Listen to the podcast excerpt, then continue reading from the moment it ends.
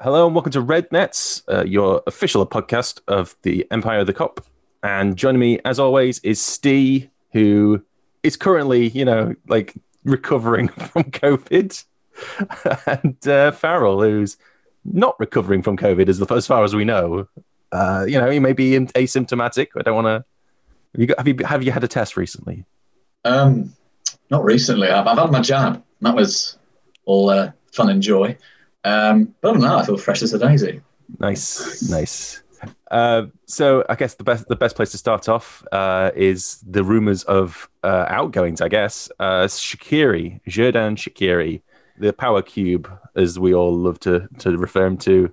I, I, you know, I haven't heard anyone call him power cube in forever. Like not until like these rumors started coming out that everyone started calling Power Cube again. Like it's just it was one of those things that happened at the when we first signed him, and then the just nickname just disappeared. Am I? Uh, have you guys seen him being referred to that since? I think I sneaked it into an article. Oh, it was. It was. Yeah, yeah. I jumped jumped back on that train. Had to be done. So uh, Shaqiri, he's told Core Sports uh, that uh, I told Liverpool, the, the Liverpool board, I feel re- ready for a new challenge. They accepted my decision and will now consider bids to sell me. Liverpool won't stop me this summer. And they also went on to say, I'd love to go come back to Italy and I'd like to play for Lazio. Now, on Monday, Neil Jones uh, confirmed that there was interest from Sevilla, Villarreal, Lazio, and Napoli, and that Liverpool are ready to do business at the right price. And then on Tuesday, we found out what that right price was. According to Florian Plettenberg, uh, came out and said that the price tag was below 10 million euros, which is 8.5 million pounds, uh, and that Shaq can also imagine a return to the Bundesliga, uh, but there have been no concrete talks so far. So just you know, sprinkle of interest, maybe a few phone calls saying how how much you offering, but nothing, no no deals coming our way. Uh, Steve, do you think this is definitely it for for Shaq? Is this this? Uh, it's been a long time coming. Is this him out the door, or are we, you know, are we certain that there's going to be some concrete talks anytime soon. Yeah, I, I think this is it for Shaq. I think it was uh, two two years ago, maybe eighteen months ago. Um, there was talk about him leaving, and he basically sat down and you know turned around to Klopp and said, "Listen, I, I don't want to go." And that's the main thing for Klopp. You know, if a player turns around and says, "I want to fight for my place," he'll be more than happy to keep him around. Um, the fact that he's came out and made it public that he wants to leave. He's told the club he wants to leave. I think that's that's it. I think if it was if it wasn't already more or less done uh, in terms of an exit, I think uh, I think it is now. Now he's made it public. There's probably there's probably something going on behind the scenes that's put him in a position where he's confident enough to talk about it. The fact that he's mentioned Lazio in an interview is not a big surprise. Uh, Lazio need wingers going into the summer. They're changing up the plan, their, their playing style next season, which means they're going to need to bring in more wingers. Shaqiri fits it perfectly. He knows the league well. He'd be welcomed by Lazio fans. And, you know, he's he's a top class footballer. He, he will do well over there. Yeah, I, I think it's his time up at Liverpool. And I think it'll be good for him to have one last hurrah somewhere else as well. Yeah, so it's, it's unfortunate that we've only had sort of um, the one good season out of him. Really, I mean, like he's he's he's played more of a. I mean, he's always been like super sub, especially like that first season. Um, but like you know, going going forward, he's he's he's like the last two seasons, like it's it's been you know a, a, a, drop in terms of appearances, in terms of contribution to the team. Really, uh, Farrell, do you think that uh, 8.5 million is a you know, is a reasonable fee, bearing in mind that that's a that's a five million pound loss on what we essentially paid for him in the first place. It's an absolute bargain, isn't it? Um, especially given that I believe that Neil Jones recently reported for goal that Liverpool were looking to get closer to 15 million for him, which, you know, in the context of COVID, 7 million drop in asking price is absolutely ginormous. The only thing I can think in terms of why the club would be happy to go for that would be to well, firstly, get him out the door, obviously, as quick as possible, uh, which serves the double purpose of getting money, the money quicker and also addressing the non-homegrown quota. That only draw us level, I, I believe, to about um, so the 17 maximum. Um, interestingly, um, I touched on this yesterday. AS recently reported that Saul would be available for about 41 million pounds. Now, I don't know if you guys are into the whole conspiracy theory around this, but assuming we've amassed around roughly 33 million pounds, selling Shaqiri would interestingly get us right on that valuation. That's assuming that uh, Atletico Madrid's asking price has been accurately reported in the first place. Um, so then sort of thinking you're getting the money in quickly, you're addressing the non-homegrown quota. We'd still need to sell another player of that uh, of that grouping, so one of Karius, Origi, Minamino. But it's it's interesting how these pieces could theoretically fall into place. Um, but it's also then reliant, as I said, on that report being accurate. Mm. Uh, you, are stealing you're stealing talking points from me. I had that all written down, all the maths, I had it all calculated. Uh, there is like an element of uh, putting the tinfoil hat on. If if, we, if we're focusing on on the homegrown quota, then then uh, Jarrod Bowen like signing would probably feel a little bit more comfortable in in terms of like you know checking that box. But in terms of the situation like that, I mean, he'd probably be too much for what you know FSG would be willing to pay.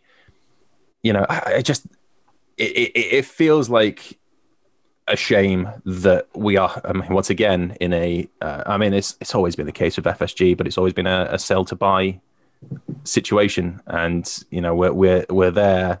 You know, we are that that elderly person in the queue pulling out twenty p coins, you know, to pay for the for their grocery shopping, uh, just to get rid of the uh, just get rid of all the change. Shaqiri, he's uh, he's had 63 appearances, eight goals, and nine assists in all comps on the flip side, you could say that Shaqiri out the door frees up a pathway for Elliott in his uh, in his natural position going forward. You know, it's. Do you think that's? I mean, I know that Klopp has been experimenting with uh, with Oxlade Chamberlain and, and, and Elliott in these in these preseason friendlies, um, but do you think that Shaq leaving sort of throws all of that to one side and and allows Elliott to go back to sort of like his sort of the, the pathway to him becoming a regular first teamer suddenly becomes clearer. Steve. Yeah, I think, and you know, Klopp shown in the past that he's he's willing to give these younger players a chance, and Elliott certainly proved himself at championship level. He's proved that he's, well, in my opinion, he's proved that he's more than good enough to play in the Premier League, and definitely in the cups, the FA, the FA Cup and the League Cup, and the amount of games that we've seen Shaq play over like the last year is could Elliott step in and play those number of games? Yeah. Would he have a similar impact? Probably. Um, obviously, we, we have to look at you know the moments of uh, madness of Shaqiri over the years when he's came off the bench and he's done unbelievable things. But there's nothing to say that Elliott doesn't have that in his locker as well. Uh, he certainly, if he spoke, if you spoke to a Blackburn fan, they'd say you know special player, and we've seen enough of that ourselves. And as I say, Klopp has got a history of giving these young players a chance. We've seen Neco Williams come into the team, players like this, Curtis Jones as well. So yeah, I think Harvey Elliott is in that sort of uh, category of player who, who is going to get those chances. And I think Shaqiri leaving presents a perfect opportunity, and it'll be music to FSG's ears as well because it means they haven't got to go into the market. Yeah, it's. Uh, I mean, you say that, and going back to what uh, was saying about the, uh, having the the finances and all the like, you know, the conspiracy theory stuff. So we've got so far, we've got about thirty million in the in the kitty from all the outgoing transfers. So one player that we've been linked with uh, for a suspicious price of 30 million pounds. Apparently, Liverpool are readying a 30 million pound bid, according to the Daily Star, for Adama Traore. Now, basically, if this if this lines up, we're basically going from one stocky lad to another. It's just that rather than you know. He, he's putting baby oil all over himself rather than on the carbs. Let's face it, is you know Shaq's biggest strength was his carbs. Adama Traore is just, you know, he's like a an Adonis. Like look at it, look at the guy. He's he's he's, he's pure muscle all over the place. Farrell, do these rumors have any believability? Let's face it, it's coming from the Daily Star. Not to dunk on the Daily Star, but I think in terms of credibility, I wouldn't necessarily look to the report in question. I'd more look at sort of Klopp's sort of prior comments on the plays. You know, he's known to be a bit of an, an admirer of Traore. The main stickler, of course, is that he's not exactly an out and out goal scorer. We're talking about a player that scored, I believe, seven league goals in the last three seasons in the Premier League. So if you're looking for someone to sort of not necessarily come in and be a starter, but at least you know pressure the front three, you know, have lots hit sort of double fig at least double figures for the season, you know, sort of take the pressure off Salah again if he's faced with um, another campaign where he's sort of pulling the weight a bit. You wouldn't look to Traore as being that kind of player. It more fit within the sort of category as a impact sub, you know, someone you bring in, bring on for the last sort of 20, 10 minutes. So it's not one I, th- I think is likely. Um, I, I, mean, I'm just looking at the the stats here for like kind of comparing XG and and all that kind of stuff uh, between Shaqiri and Traore, and you know over over the last few seasons, Shaqiri has had more of an impact. His his sort of star when you're looking at those like star charts and all that kind of stuff. Uh, Shaqiri has more of a, an impact than uh, Traore. Traore's is, is very sort of compact uh, compared to Shaqiri. I mean, it's hard when you're talking about stats like that and graphs. It's kind of hard to to describe over audio, um, but it just it does seem like uh, I mean, there's a lot of factors that come into play with things like um, positioning and all that kind of stuff. How many minutes you have to to to, to impact the game. Um, but it just feels like, although the logic might be sound, it still feels like a bit of a step back uh, in terms of what you're going to be getting on the pitch. Now, you know, Liverpool have turned some some gems around. Basically, they've they've the likes of Andy Robertson, who came from a a relegated Hull City side, is now one of the best you know left backs in the in the world. Uh, Steve, do you, do you think that Traore is kind of good enough? Do you, or do you think that you know we'll be able to polish a, a, a diamond out of this lump of coal? Take this coal lump of coal and you know compress it into a diamond. I, am terrible at analogies. I'm just going to throw that out there. It's a good analogy. He's, he's a very uh, he's a very strong piece of uh, lump of uh, yeah. No, I'm, I'm there with you. It's it's not going too well this, but yeah, he's he's he's a strong man. is is he as good of a player as we are at analogies? That's what I want to know. I think he might be a bit better than that. oh, well, there you go then. Um, no, I, I think um, the problem with Adam Traore is, is not so much the sort of player that he is, because obviously he's a Premier League class footballer. You know, if we were to get rid of Shaqiri and put him on the bench instead, I mean, that wouldn't be good news for Harvey Elliott. But um, you know, it wouldn't be a bad replacement. Uh, we wouldn't be calling upon him too much. Obviously, a bit more this coming season with Afcon, but um, it'd be a good replacement. But um, he's not going to cost, uh, you know, next to nothing. You know what I mean? If we're getting rid of Shaqiri for about eight nine million pounds, we're going to be getting a Darren Traore for at least what twenty five million pounds. I just don't think it's going to be a sound investment, and certainly not something that FSG would even consider going for. To be honest, especially when you've got Harvey Elliott posting the numbers that he did last season, you'd rather just give him a go. And then, like, if, if it doesn't go to plan, which you know I've got faith in Harvey Elliott, I'm sure Jurgen does as well, and the rest of the coaching staff.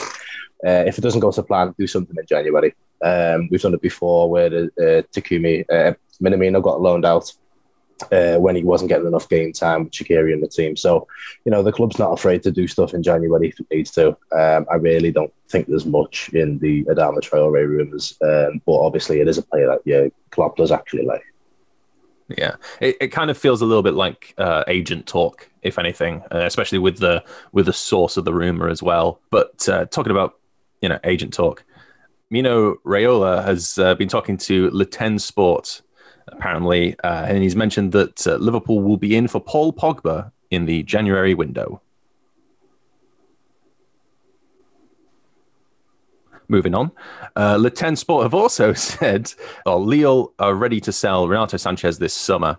Uh, he has one year left on his on his current deal, uh, so you kind of feel like now is is the right time for them to either renew the contract or or sell him on for as much as they can get. Uh, Farrell, Sanches, I mean, it's not the first time we've spoken about him, is it? It's uh, it's an interesting link. No, not at all. He's one that comes up frequently in association with Liverpool, and I think many fans would probably agree he's worth potentially worth a go. I think you've got to look at sort of the age. You know, he's 23, so we're talking about longevity, which is always uh, an important thing. You then got to sort of look at sort of factors around him, sort of like the League One's uh, financial crisis, which could potentially feed into a lower asking price. Uh, though I think reports do seem to differ over whether he's going to be offered a new contract or sort of lobbed in the shop window. Um, I believe Transfermarkt valued, valued him at around 27 million pounds. So again, if you're looking at sort of our the potential spending power, you're thinking 60 million is what we're aiming for in player sales. Half of that on a player like Sanches would probably be quite good business. But going back to the the whole situation with uh, homegrown players and whatnot, it just it feels like yet another foreign link when we're trying to minimize the impact of foreign players on the team. Like all of these, all these rumors, apart from Jarrod Bowen. I mean, he's the only sort of homegrown player that I'm aware that we've been linked to this window, unless apart from uh, McGinn.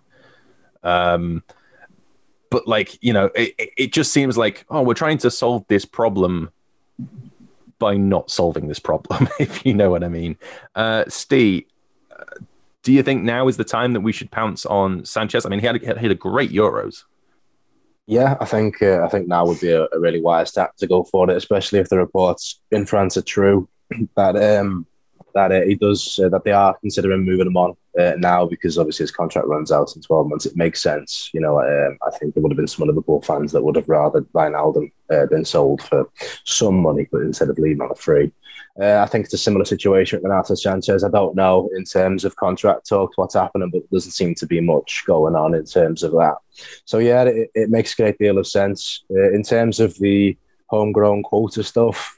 Yeah, of course, that has to come into consideration, but these reports at the minute don't seem to be mentioning it a great deal. Um, but again, these players, we don't know how serious the interest is uh, that Liverpool have in these players. Again, they could be just ten names on a piece of paper, or they could be players that have been scouted for two years. We just we just don't know.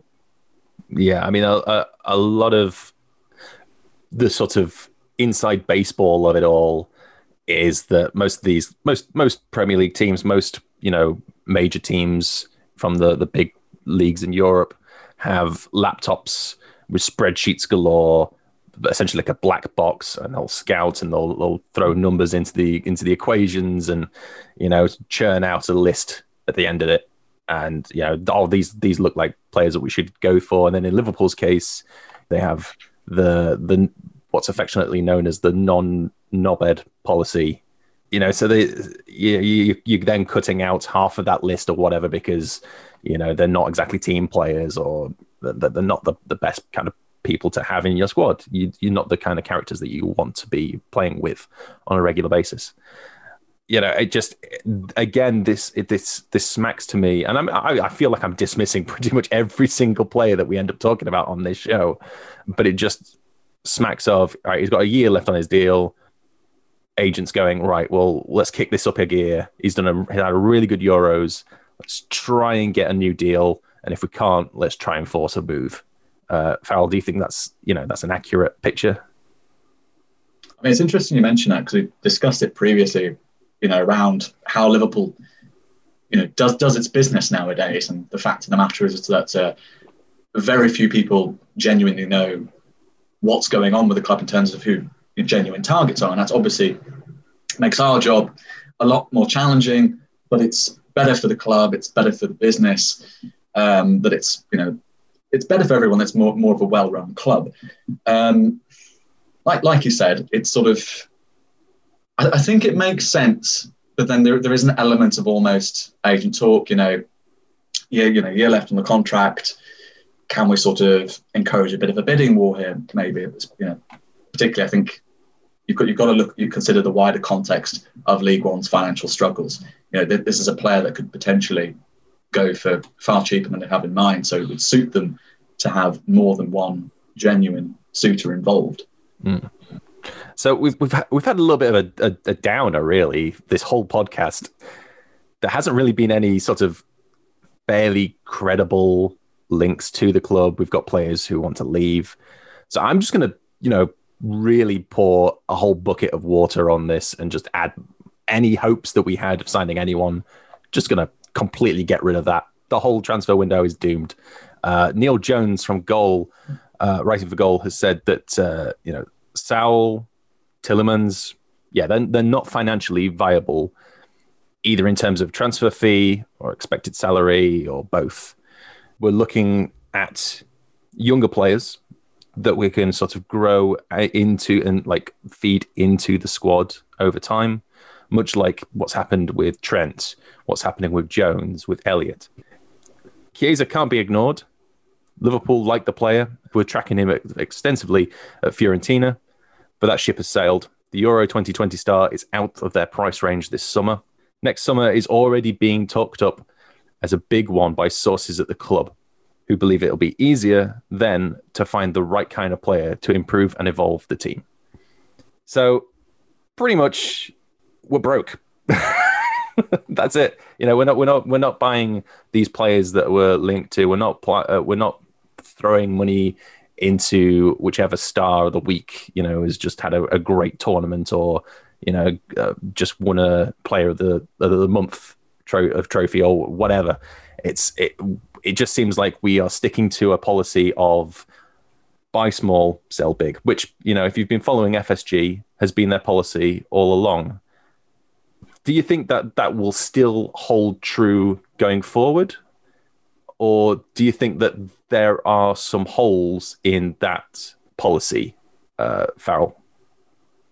I think the thing is, you have to consider that we've been far far from unsuccessful clubs. So of late, certainly since Klopp's been around, you know, there's there's been the arguments of oh, well, if we're operating under this policy under a manager that isn't considered to be potentially, you know, top top tier of this sort of generation, we'd be struggling more. And, and there is some element of truth in that. But then likewise, you have to consider, you know, we have been successful of late. This policy has worked to a certain degree. And though, you know, you can sort of understand how these sort of frustrations are arising, especially when you're seeing articles coming out like, oh, you know, Klopp's impressed with Harvey Elliott or Kaide Gordon. Um, and then you're seeing our rivals going out and spending over 70 million on, you know, a Sancho-esque player. But I think there's, there is certainly elements of, you know, don't don't change something that is currently working. And then you've also got to consider the reality of COVID-19, how that's affected the finances. So I wouldn't expect a change in that certainly this summer maybe in a summer or two summers' time when sort of the finances have sort of balanced out a bit more. Um, but certainly for this one, it would seem that we're going to have less. It, it's not going to be market marquee kind of signings. But then I'm I don't buy into the idea that you know the transfer window is going to close and we're not going to have brought in another player beyond Konate. I just I just think that'd be pure insanity. My I I have a concern with with this whole policy that yes, we might bring in a, a player, you know, this window extra to Konate. You know, we, we might make the odd purchase here or there, but you know, we're already starting to see the seeds of doubts with some of these players. We've seen like, you know, uh, Wijnaldum uh, come out and and say that he was he didn't feel appreciated at the club. Uh, we've already seen you know, uh, we've got a massive list of of players that are due a, a contract renewal that just sort of hasn't happened yet. I mean, look at Henderson, for example. Um, but we're but the biggest issue I have is that Klopp has a contract until 2024, which doesn't leave an awful lot of time. If he if he doesn't renew, which he says that like you know this is pretty much it if he doesn't renew, it doesn't leave a lot of time to reinvigorate the squad. And I just have, I, I look, you know, just down the road at what happened at United when Fergie left.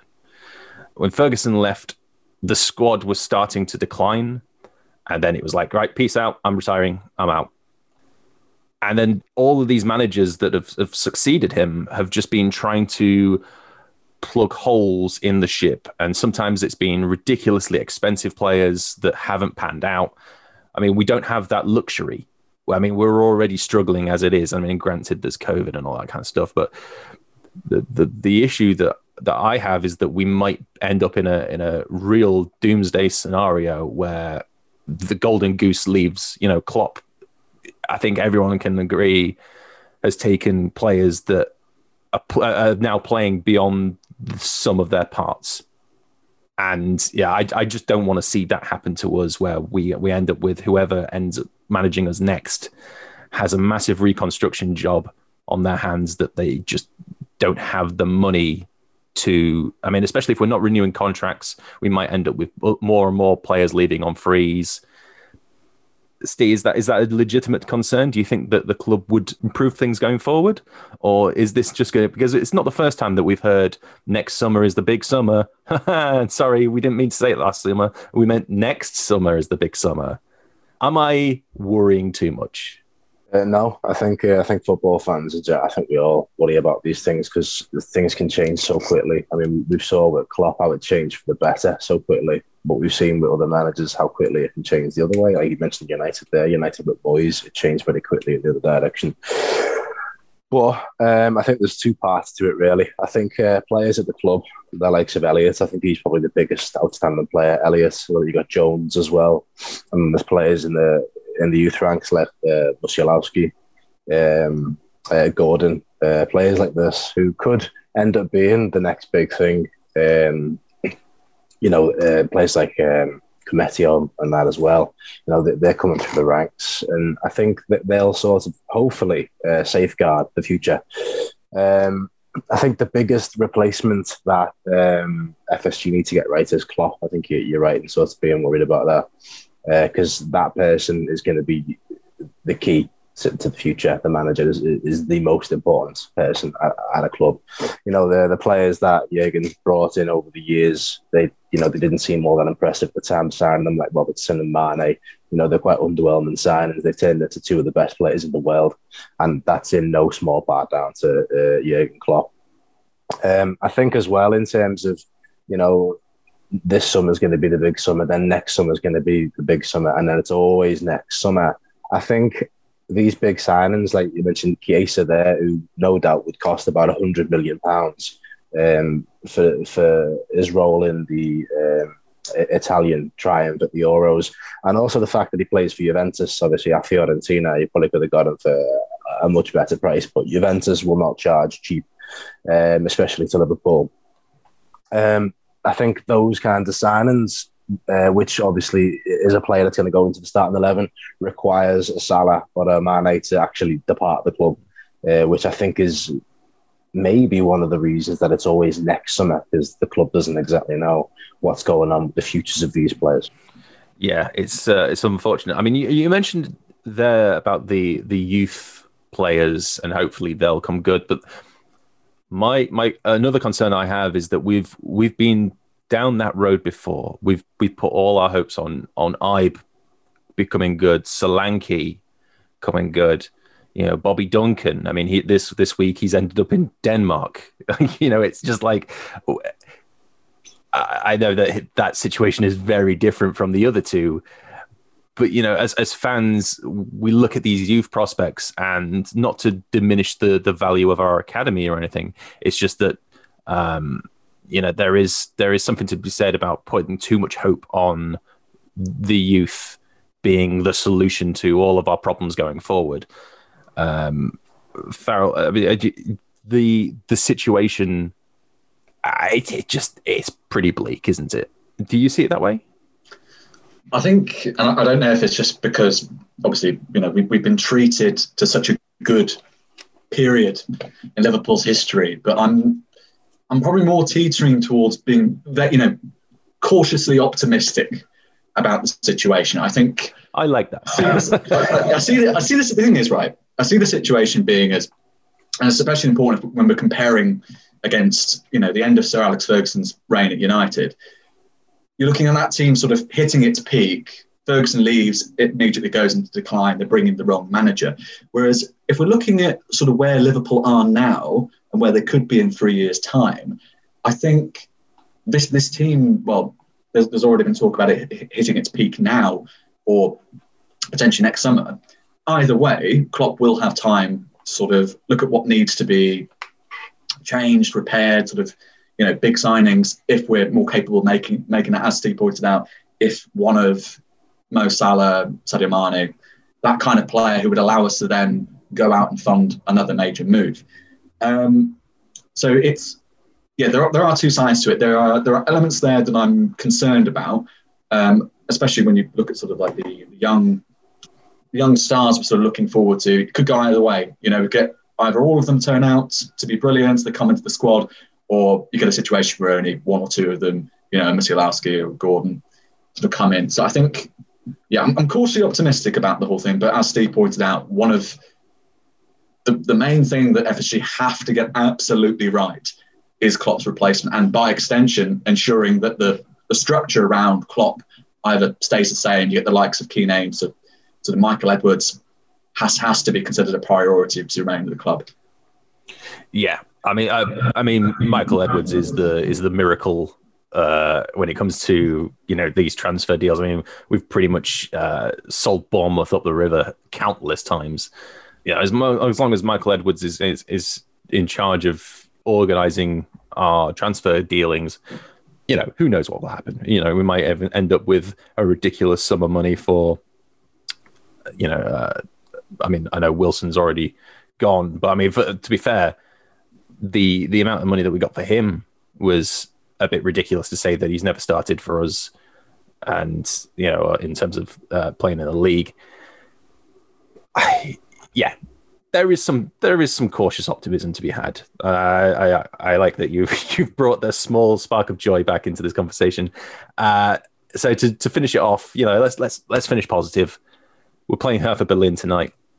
Predictions, Steve. Um, yeah, I mean it's it's another big test. You know, it's not a not a push it over the side. It's not a thirty minute game, so it should be entertaining. Yeah, um, don't know. The PCs are so hard to predict in it, but with with the prospects of Van Dijk being among the squad uh, for the game, I think the hopes will be nice and high. I think the players will be good.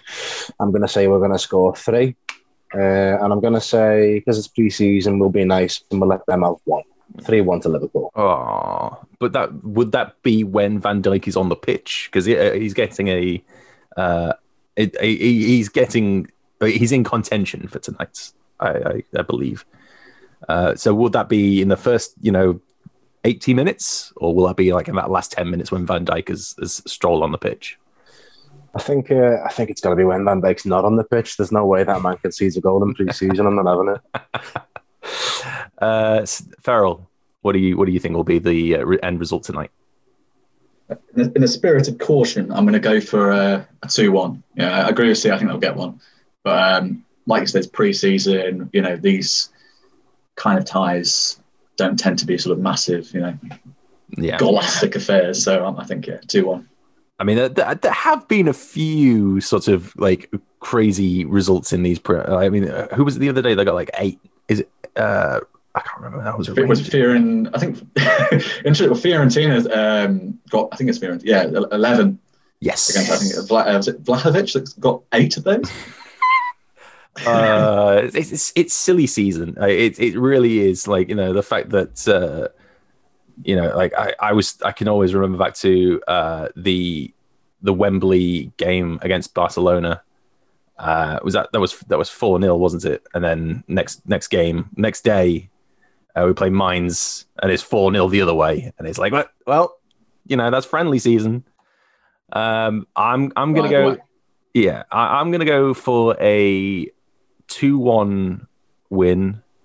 Uh, I I'm gonna put my put my horses out there. I'm gonna I'm gonna say Harvey Elliott gets a goal. Uh, so yeah, thank you for joining us uh, for another episode of Red Nets. Thank you to Steve. Thank you to Farrell, and we will see you next time. Bye for now.